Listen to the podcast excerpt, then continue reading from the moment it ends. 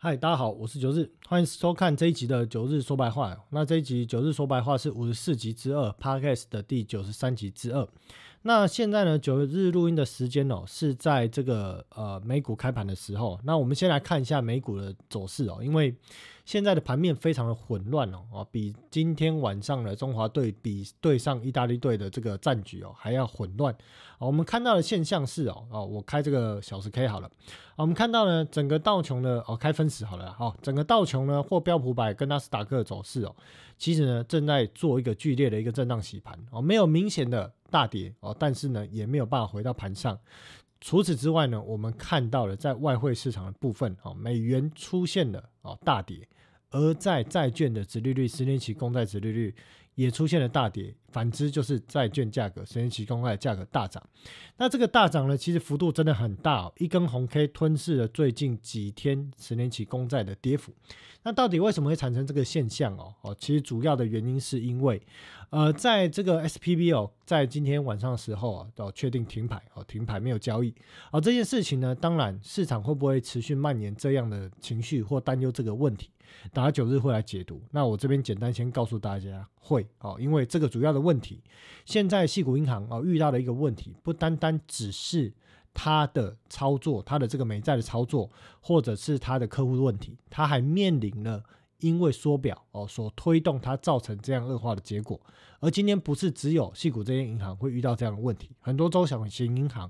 当面临联总会持续缩表啊，它会带来莫大的压力哦，所以市场里面真的懂缩表这件事情会产生什么冲击的人，他一定看到了这个现象，会提早默默的哦去在风险性资产做出减码。哦，跟降低部位的动作，哦，所以这件事情短期内在今天哦现阶段市场还没有特别去反映。在啊，细股银行停牌的这个问题，当然昨天啊，昨天美股的下跌呢，我们看到了哦，标普百指数哦，其实在昨天是灌破了两百 MA，当然今天呢，理当哦应该要大跌的，但是在开盘之前哦，这个细股银行哦停牌，那停牌的状况之下呢，变成市场在反映有没有可能因为这个因素让联准会放缓升息的步调，甚至哦去做停止缩表动作，所以导致了美元的大跌。哦，美债价格的这个美债价格的这个大涨，啊，当然这个部分呢，九日等一下会来跟大家解说我的看法现在是怎么样。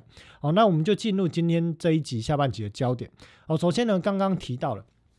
S P B 呢，西国银行哦跌到停牌哦，那这个部分呢，消息称呢哦募资有可能失败哦，而且哦有可能正在做这个协商出售这件事情。那停牌主要原因哦，当然除了昨天呢单日暴跌百分之六十之外哦，今天盘前竟然又跌了快百分之七十哦，短短的两个交易日不到哦一个半日的交易日哦，股价从三百多块跌到剩下两位数哦，非常的惨烈。那这件事情它会不会有？蔓延的问题哦，有没有蔓延的问题？九日不知道哦，但是我知道的是，为什么今天 S P B 会出事，绝对不单单只是因为它在财务上操作的问题，而是由联准会的升息跟缩表所推动，而导致银行体系的准备金大幅的减少，而很多的问题将会一一的浮现哦。所以其实呢，今天的标题也写到哈，缩表并不是没有影响。而只是时候未到，而这个时候未到，不是说哦这个过程都不会有事，而是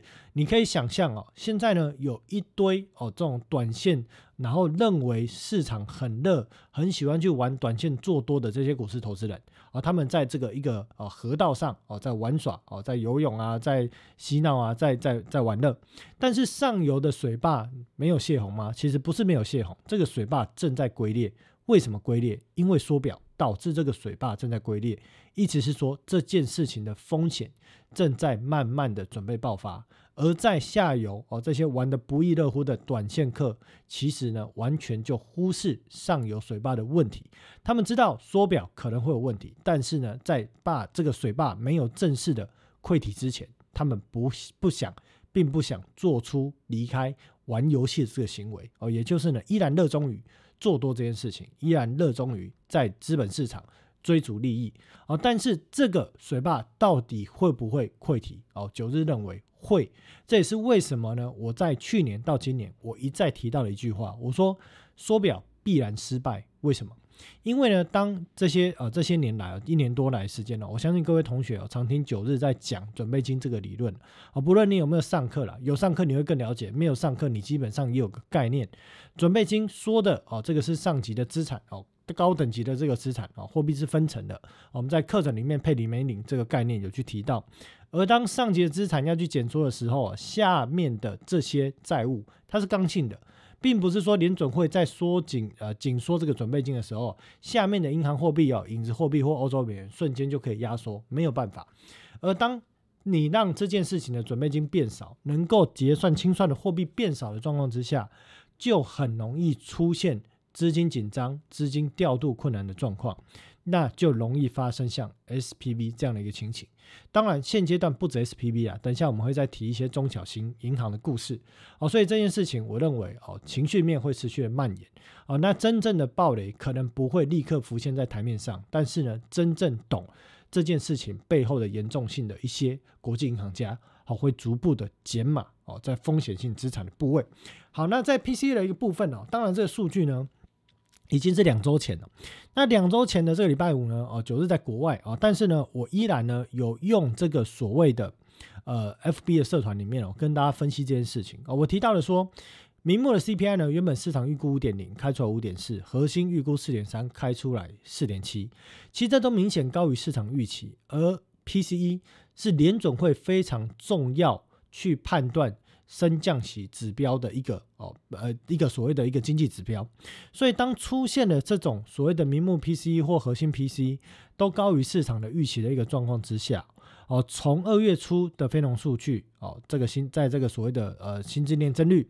到了二月中旬的 CPI，还有零售销售，还有 PPI，到了二月末的 PCE，每一个数据都显示景气没有有效放缓的状况之下。它一定会去推高市场对升息的预期。哦，所以在过去的这两三周的过程中哦，九日也一直在社团告诉大家说，你要去买债的，再等等，再等等，等到什么价格，公开的节目不能讲啊，但是我在社团啊都写的非常的明确啊，当然也达到了这个目标价。那今天债券的价价格。转折的如此之快哦，应该说来到九日的这个目标价格哦，但是呢，我没想到这个价格会涨那么快。其实是短线上呢，因为刚提到的哦，银行体系的问题啊，那市场认为联总会有可能放慢升息的步伐所导致哦，这算是突发性事件了哦。但是如果你有在前几天哦参考九日的看法哦，其实呢，你也可以变成哦，刚好捡到钱这个概念。好，接下来我们来谈谈下。鲍尔呢，在这个礼拜呢，有两次重要的谈话哦，一次是三月七号的在参议院，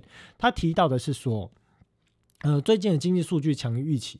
这表明最终的利率水准有可能高于之前的预期。如果整体数据暗示有必要加快货币紧缩的步伐，我们将会加快升息的步伐。好，在这个礼拜二呢，鲍尔在参议院的谈话之后，市场解读哦，三月份有可能升息两码哦，升息两码这件事情，哦，市场开始去认为说，哎，那是不是鲍尔这样的谈话预示？暗示着有可能加快升息的步伐，哦，所以呢，市场呢，其实在当天呢是有所反应，啊，但是到了隔天呢，鲍尔提到说，联总会尚未就未来的步伐做出任何的决定，哦，要去看这些经济数据而定，所以呢，哦，我在这个社团里面呢，我就跟在三月七号了，哦，虽然市场认为三月七号鲍尔的谈话很阴，啊，但是我当时讲说。我觉得呢，这个算是就是半残的鸽子，什么意思呢？就是其实鲍尔这个人，我讲直白一点的，他就是政客哦，做什么事情都手鼠两端，哦都不敢做，爱做不做不敢做，怕去背负历史的罪名啊，历史的骂名，他不会像这个沃克一样哦，这么强硬的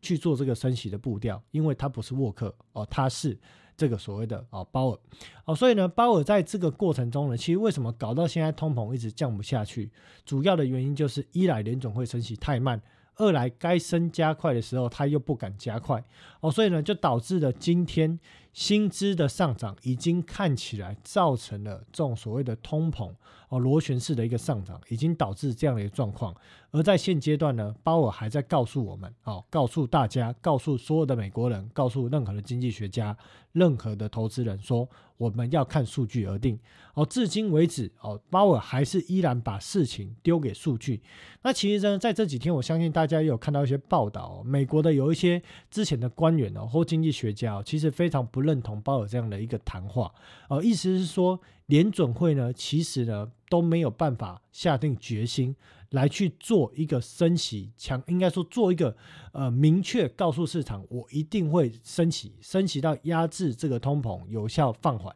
或我看到经济数据放缓的状况，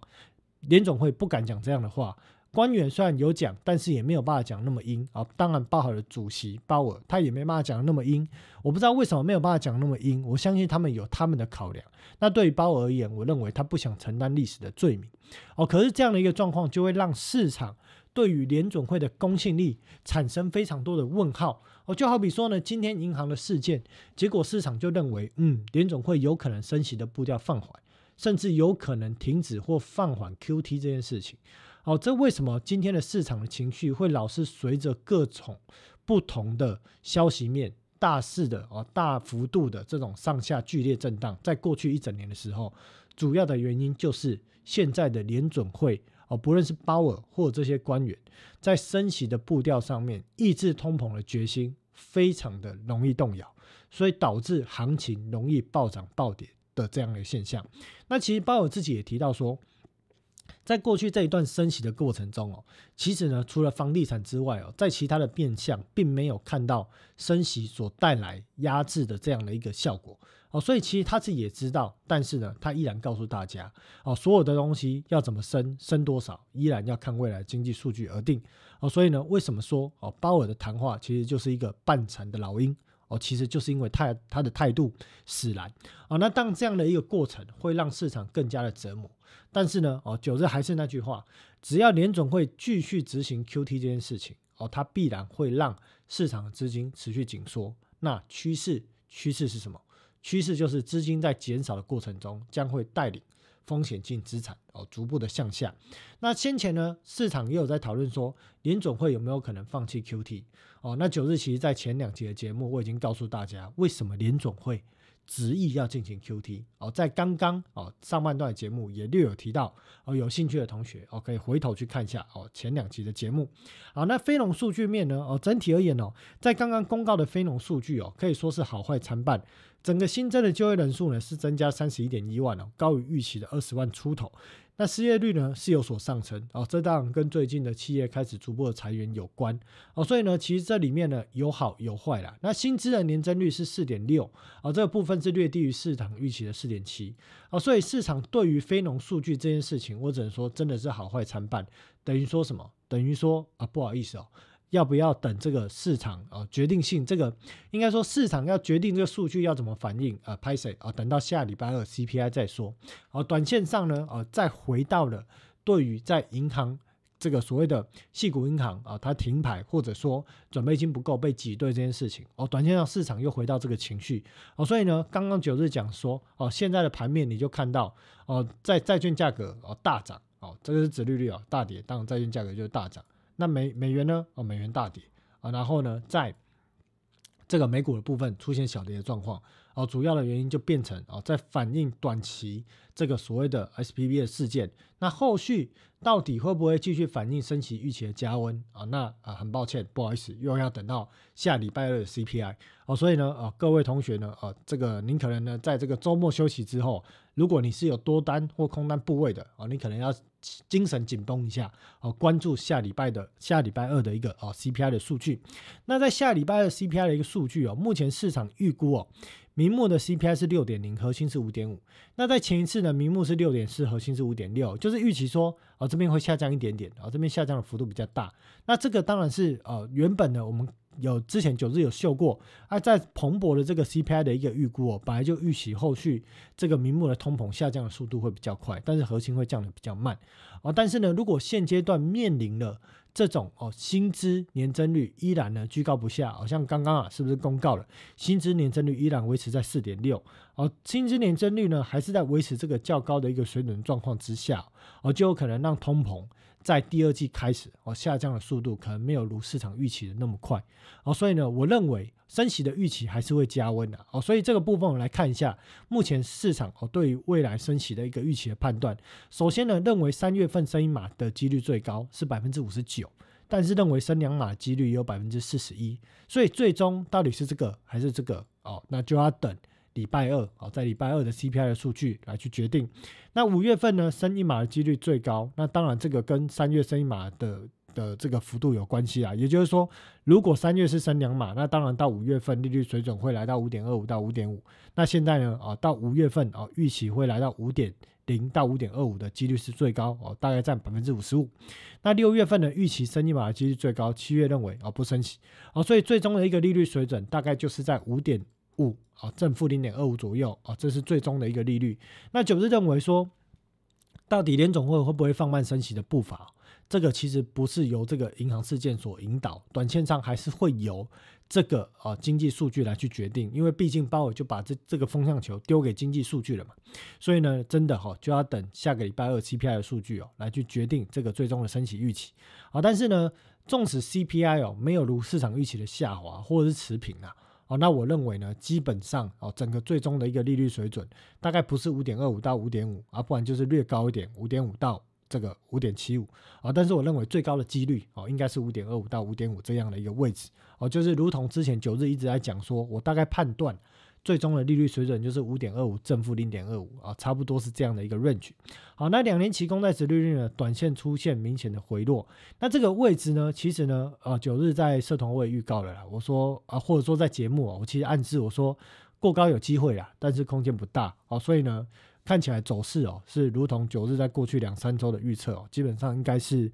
没有太大的偏差。好，那十年期公债殖率我告诉大家，算是算得出来的哦，所以基本上应该不会过高。那整数关卡呢？哦，差不多哦，所以很凑巧的哦，就碰到了。那短线上的公债殖利率的这个大跌哦，那当然反之价格就是上扬。好，那未来这段时间，我认为啊，整个债券殖利率有可能就是维持在一个区间震荡哦，它不至于说。再度回到前低，立刻跌破啊，也不至于再度突破，它会压缩在一个区间带啊去做震荡哦，所以呢，哦，依然还是用一个区间操作的态势来去做操作哦，会是在短线上哦做这个公债哦。如果你是做短线的哦，当然区间会是一个呃比较恰当的一个操作方式。但是如果你是买一些公司债的放长的哦，那其实九日在每一次的这个位置哦，我都有提醒哦。基本上啊，我相信各位同学在社团里面哦，你去做长线的分批布局，应该这几次的位置哦，应该都还做的不差了哦。好，那在欧洲的一个部分呢，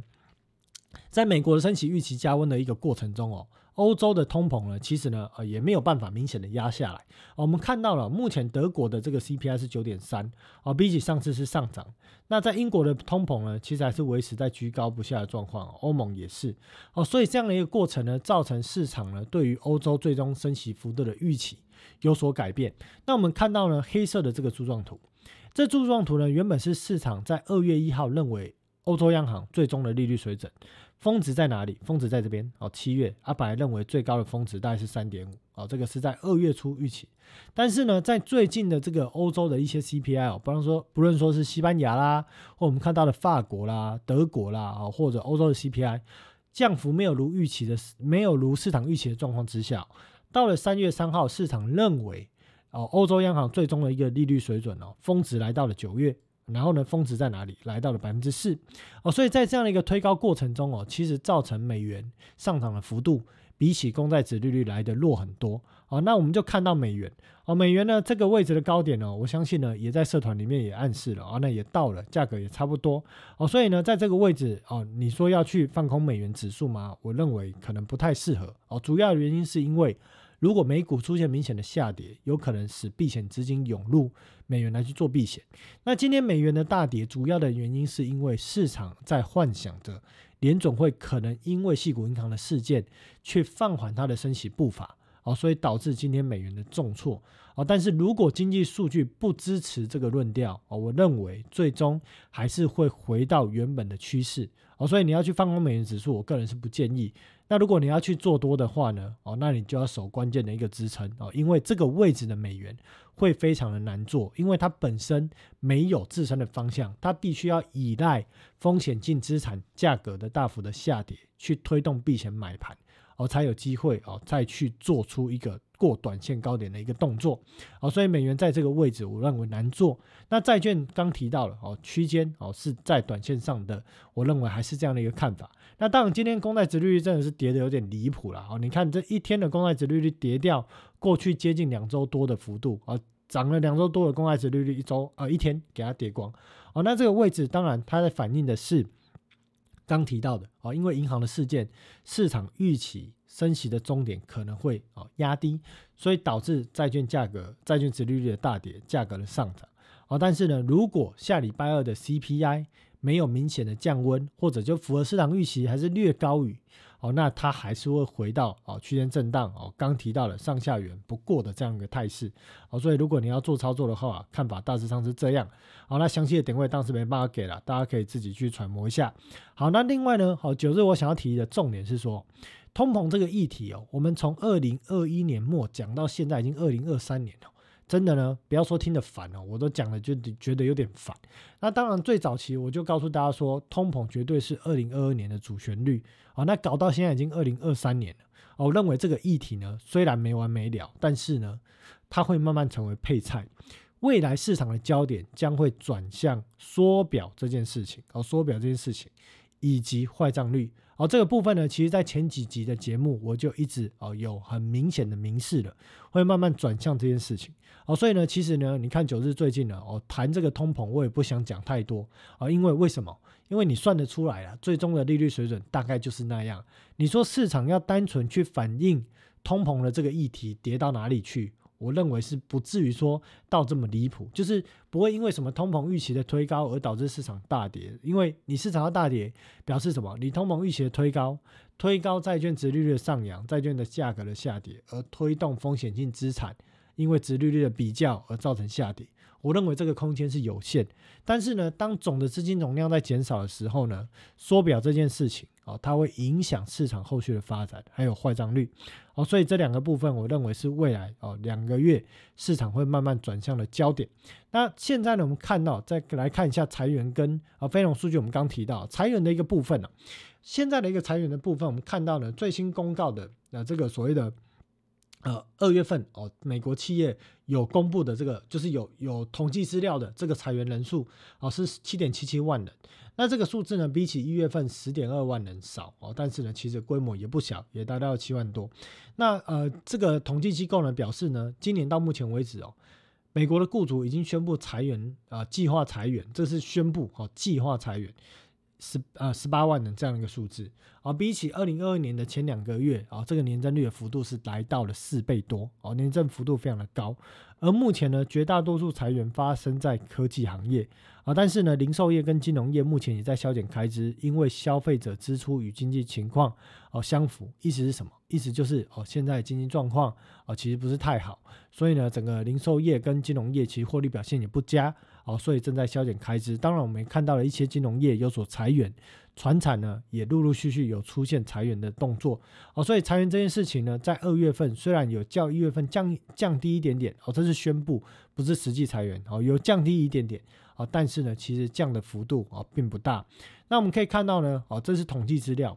美国的微型企业呢，自二零二一年底来哦，也已经裁员了六十万人。哦，所以呢，这个部分呢，哦，其实小型企业的这个营运的状况哦，压力也是非常的大。哦，这个就提到了为什么 SPB 它会遇到问题，因为它很多的客户都是所谓的哦风险投资的公司，或者是新创的公司。哦，这些公司这些企业，它本来就经营的体质比较不能够承受。经济明显不好的这种衰退的状况哦，那甚至于联总会过去一整年猛烈的加息哦，所以呢，S P B 呢这种银行呢，它面对这种特别集中在这类型的客户，而且他自己又把很多的准备金拿去买美债的这个状况之下，又做错边的这个状况之下哦，叫就造成了他今天这样的一个局面哦，所以呢，在前两集哦，九日有跟大家分析一下哦，就业直接数跟劳动参与率的关系，那我告诉大家说。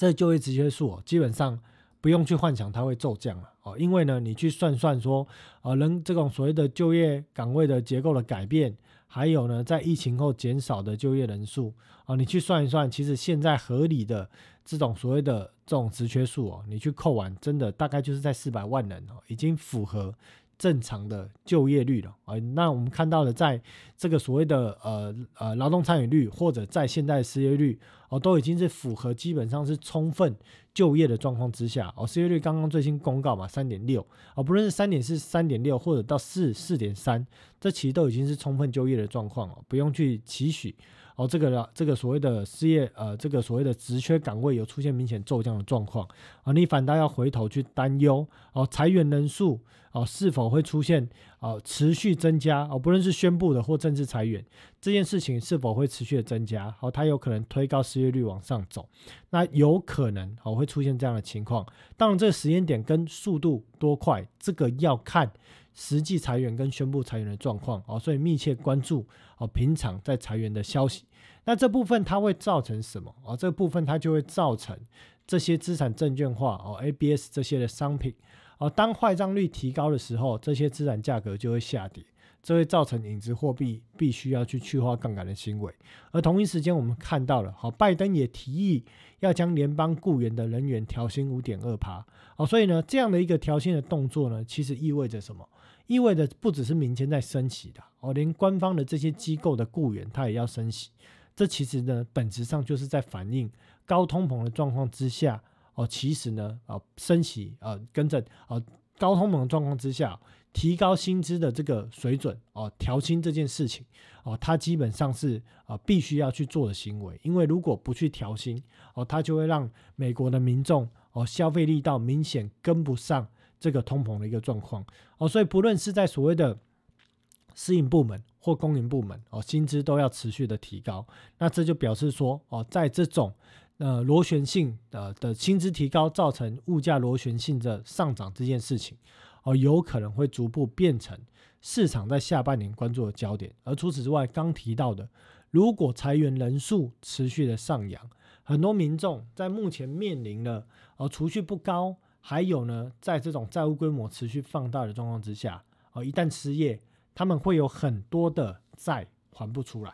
而这些债包含什么？哦，像是学贷啊、车贷啊、信贷啊，哦，这些，哦，一旦还不出来，它就会造成哦，做这些债权，将这些债权去打包成的这些衍生性金融商品。或者资产资产证券化的商品的价格下跌，哦，这个就会造成影子银行里面哦必须要去去杠杆的一个行为，哦，所以呢，各位同学哦，听众朋友啊，必须要密切关注后续的两个月啊，未来在缩表跟坏账率哦，它可能会是成为市场哦关注的焦点哦。好，再来标普百指数呢，我还是认为哦，现阶段的压力非常的大，特别在上呃这个礼拜四哦。呃，日 K 呢贯破了两百 MA 之后，哦，除非呢在下礼拜二的 CPI 有什么戏剧性的低于市场预期，哦，若没有，在今天的礼拜五或下礼拜一，哦，市场应该都还会默默的持续的去反映这个所谓的系股银行，它背后。可能很多的中小银行也面临了准备金不足的问题，市场会持续去反映这个这样的一个焦点哦，所以这个部分呢啊情绪我认为是会蔓延，而特别在短线的技术面已经跌破的关键支撑的价格之下哦，我是建议你如果要做多，真的要保守。那在今天的社团里面哦，有同学问到我说哦，说这个台股或美股的看法哦，是否还依然是看？哦，区间下缘的三分之一啊，我还是认为区间下缘三分之一什么意思啊？就是你要买哈，你就是买在整个箱型整理带哦，过去这个低点到高点箱型整理带的啊，你切三等份啊，买在下面的三分之一啊，我认为会比较安全啊。但是九日还是认为啊，不排除破底的可能啊，只是这破底的可能你就要看缩表。那这边来提一下缩表的后遗症哦，我们看到过去一段时间的新闻慢慢出来了。包含了英国央行的 QT 行动这部分呢，哦，虽然在低利率时期，英国央行的 QE 哦获得了一千两百亿英镑的这个收益哦，但是随着利率从零点一趴飙升到四趴哦，根据预估啦，后续呢到二零二八年哦，财政部呢将要把一千三百多亿的英镑拨还给英国央行，超过之前的收益哦，有可能变成亏损哦，这个意思是什么呢？之前九日有提到说，联准会呢，当他面临亏损的时候。他会在他的负债项下认列哦，记一个科目啊，叫做这个递延资产。递延资产的意思是什么？就是说我先记这个科目了。那之后如果有我我有赚钱，因为说我的持有的这些债券的收入高于我的准备金跟隔夜逆回购的支出的状况之下，如果我可以去填补这个电资产的这个数字哦，假设都补平了变成零之后，他才有办法把多余的收益上缴给财政部。那这是美国的玩法。可是，在欧洲跟英国的玩法是什么？他们的玩法是，如果你的央行亏钱，那不好意思哦，这个数字呢不能挂在那边，不能挂账的，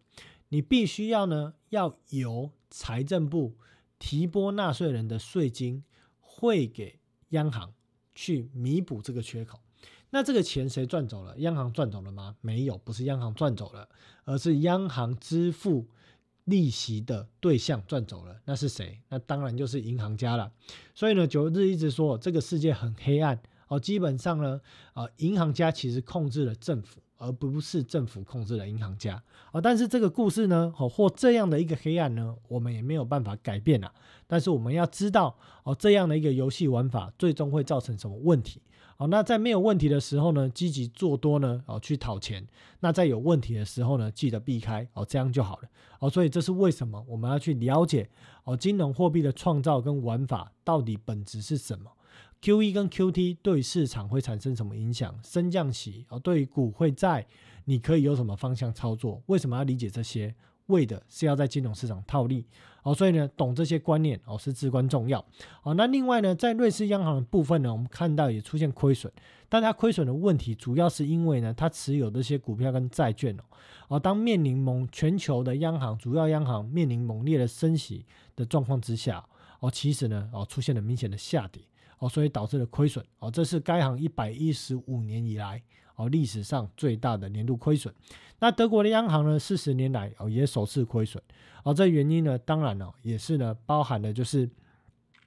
呃，他们呢受到欧洲央行多次的升息哦，持有债券的价格下跌。那除此之外呢，哦，去年创下一点七二亿的欧元亏损呢，将由先前累积的准备金支付。哦，如果这个利率持续上扬，啊，意思是说你这些。德国央行，你必须要对这些准备金哦持续支付利息，那你意味着未来哦德国的央行、德国政府它会出现赤字哦，所以这都会造成财务上的负担。那欧洲央行呢，二零二二年也出现亏损哦，所以呢，我刚提到的哦，欧洲央行跟英国央行的玩法哦，跟美国的联总会哦是不一样的，它会让这些央行或这些国家的财政部。当未来面临要继续做 QE 这件事情，或者呢要去补这些亏损的时候，会造成财务上的困难。哦，这其实是各国央行在做 QE 之前哦始料未及的结果。那为什么会导致这样的结果呢？其实简单的九日讲一句话了，很简单原因就是因为理当这些央行应该要先执行 QT 之后再进行升息。哦，但是各国央行没想到通膨的速度来得如此之快。快到措手不及，所以呢啊没办法啊，只好搞一个同步的升息，同步的 QT 啊，最后就搞出了各国央行哦都面临亏损的这个状况啊，所以呢升息的后遗症不止各国央行啊，包含了美国银行开始争取准备金，争取客争取客户存款的目的是什么？就是争取准备金哦，所以呢在这个过程中哦，储户发现说，哎，这些年来呢这个。过去一年哦，他们的这个所谓的定期存款的利率哦都没什么涨哦，所以他们宁可拿去买国债跟货币市场基金。所以呢，最近的美国银行呢也开始要去调高他们的定期存单哦 CD 的这个利率。那像呢在内的最近有十几家美国银行哦，大概把一年期的 CD 哦升到这个利率升到五趴，包含的富国银行也把利率升到四趴。哦，这边的概念是什么？哦，很简单，银行呢基本上呢它非必要，它不想去提高给储户的这个利率。啊，因为呢，你如果在这个央行的账上啊，准备金，你一年可以收四趴多的利率，可是你给储户的利率很低，你中间就有利差可以套利。可是呢，当你面临准备金流失，当你发现哎，好像不太对哦，我这个准备金下降的速度，或者联总会在缩表的过程哦，造成我的准备金必须要去拿买拿去买国债，因为财政部还是持续发债增发债务嘛。那这过程中呢，我准备金会减少，那储户呢又开始。因为发现了这个利差的问题哦，开始流失这些储户的准这些储蓄，那也流失了准备金的过程中。哦，这些银行就会想办法说，那我要怎么样去吸引这些存款哦，再回流到我的账上。哦，所以呢哦就会开始去调整哦，不论是在这种所谓定存的利率啦，或者定期存单这个利率哦，就会去进行调整。哦，所以我们看到呢哦，其实呢升息的后遗症或者缩表的后遗症哦，其实慢慢的显现。那你要讲说呢，现在呢，美国银行业哦开始在争取客户存款跟准备金哦，要讲升息的后遗症哦，其实我更认为是 Q T 的后遗症，也就是准备金。变少的后遗症，那这个部分呢，其实也造成说有些规模较小的中小型银行哦，也面临准备金不够的问题。那除此之外呢，在黑石的这个哦，REIT 就是这种呃商业不动产哦，这种所谓的基金哦，为什么呢？最近呢，这个基金跟这个小银行到底有什么故事性的关系哦？其实很简单呐，